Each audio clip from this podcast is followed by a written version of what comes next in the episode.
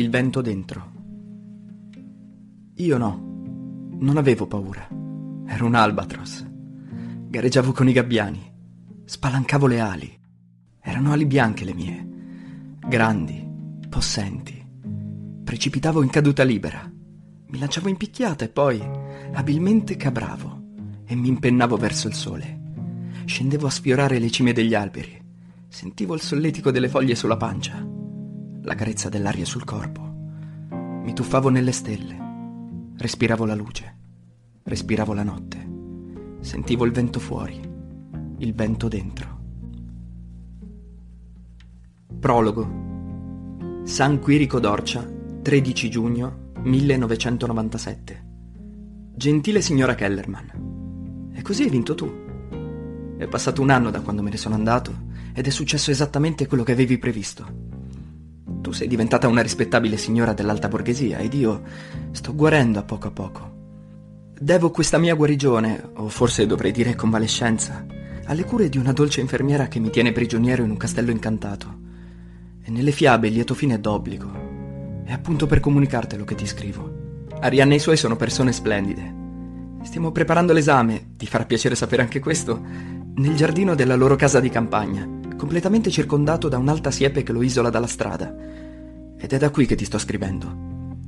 Al di là della siepe si intravede solo la collina spoglia e una macchia scura di cipressi. Abbiamo sistemato un tavolo e due sedie sotto un ombrellone. La mattina facciamo colazione con tè, fette biscottate e marmellata. Poi ci mettiamo a studiare. Ogni tanto ci riposiamo. Io assorbo i raggi del sole sdraiato sull'erba, in un torpore assoluto, e mi ricarico.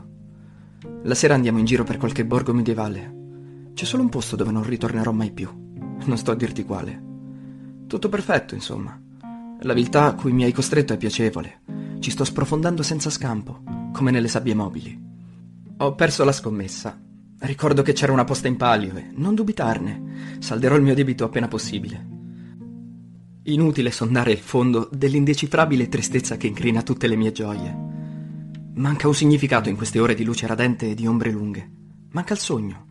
Manca il senso. Ma mi dicono che non è importante. Giugno, come sai, è il mio mese preferito. Un mese pieno e caldo, gonfio di succhi vitali.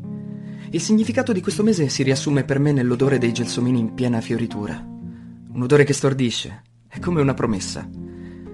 Peccato che sia poi soppiantato dall'inutile luglio, dall'ebete chiassoso agosto. Ora che l'attesa dell'adolescenza è finita, mi accorgo di aver atteso qualcosa di infinitamente più vuoto dell'attesa. Mi dirai che fa tanto sabato del villaggio, ma sai come la penso. Sapere le cose in anticipo non serve. Conta solo quello che si scopre personalmente. E io lo scopro adesso. Vivere serve soltanto a vivere, non c'è altro. Ciò che ancora non riesco a capire è come si possa prendere sul serio la commedia.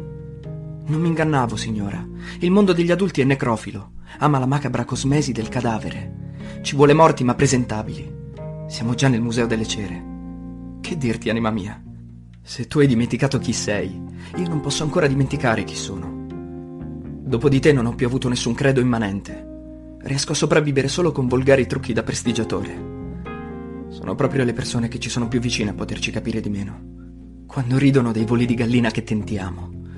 Quando per il nostro bene ci sbarrano l'accesso al sogno. Dovremmo essere abbastanza coraggiosi da rinunciare a loro per restare fedeli ai nostri sogni. Ma è difficile. Io non ho più questo coraggio. L'ho avuto una volta, come forse ricorderai, e se mi passi la metafora, non ho ancora finito di raccogliere i miei cocci dalla tazza del cesso. Ho scelto di non scegliere mi lascio vivere accanto alle persone che mi amano e le tengo a bada, lontane dalla sfera dell'intimo. Ci sono verità di una così disperante delicatezza che fa male confessarle perfino a se stessi, senza bisogno dell'ottusa derisione degli altri, o peggio della loro compassione. E ci sono sentimenti che non si possono esprimere con le parole. Non resta che il grido inarticolato o il silenzio. Tuo per sempre, Emmanuel. PS ti vorrei qui fra le mie braccia, per farti vedere come ti sto dimenticando.